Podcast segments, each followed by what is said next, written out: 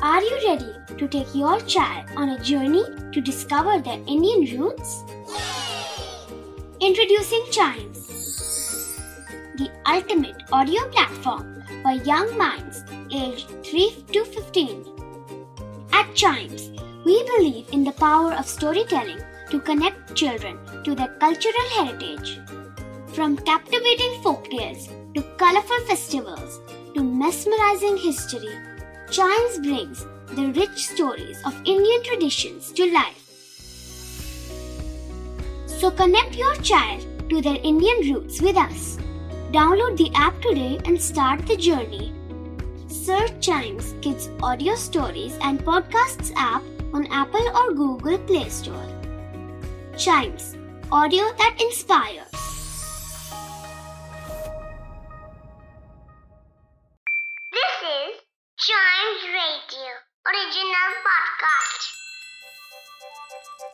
हर दिन की एक कहानी होती है।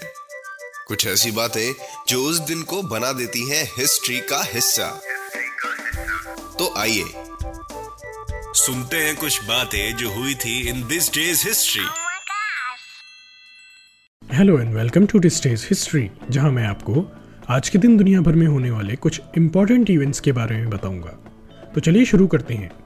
1865 में आज ही के दिन रुडियार्ड किपलिंग का जन्म हुआ था। रुडियार्ड किपलिंग का पूरा नाम जोसेफ रुडियार्ड किपलिंग था। यह एक English journalist short story writer poet और नॉवलिस्ट थे।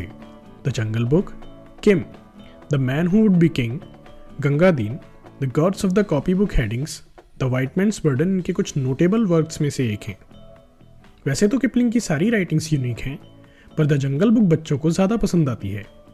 यह एक मैन कब मोगली की मज़ेदार एडवेंचरस कहानी है, जो जंगल में वोल्व्स के बीच पला बड़ा है। इसके अलावा 1887 में आज ही के दिन कन्हैया लाल मानिक लाल मुंशी जी का जन्म हुआ था। कन्हैया लाल मुंशी जी को लोग प्यार से घनश्याम व्यास भी बुलाते थे। यह एक Indian independence activist, politician, writer और एजुकेशनिस्ट थे।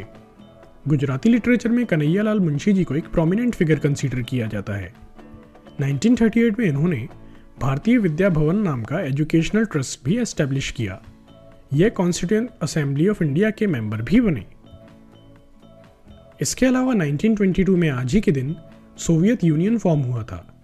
सोवियत यूनियन को officially union of Soviet socialist republics भी बोला जाता है।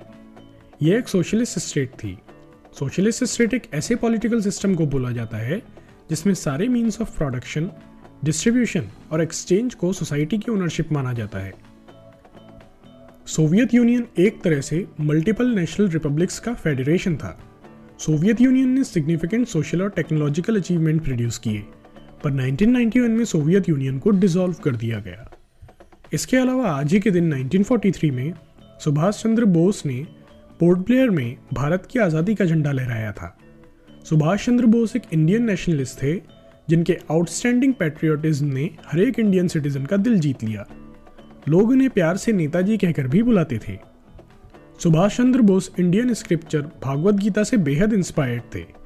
बोस का यह मानना था कि democratic form of governance India के लिए फ़ायदेमंद है। इसके अलावा बोस ने हमेशा विमेन एम्पावरमेंट सेक्युलरिज्म और दूसरे लिबरल आइडियाज़ को सपोर्ट किया। इंडियन इंडिपेंडेंस मूवमेंट में सुभाष चंद्र बोस का अनमोल योगदान हमेशा याद रखा जाएगा। तो आज के लिए बस इतना ही।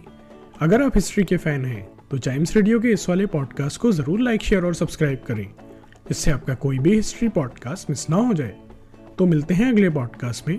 तब तक के लिए goodbye and keep chiming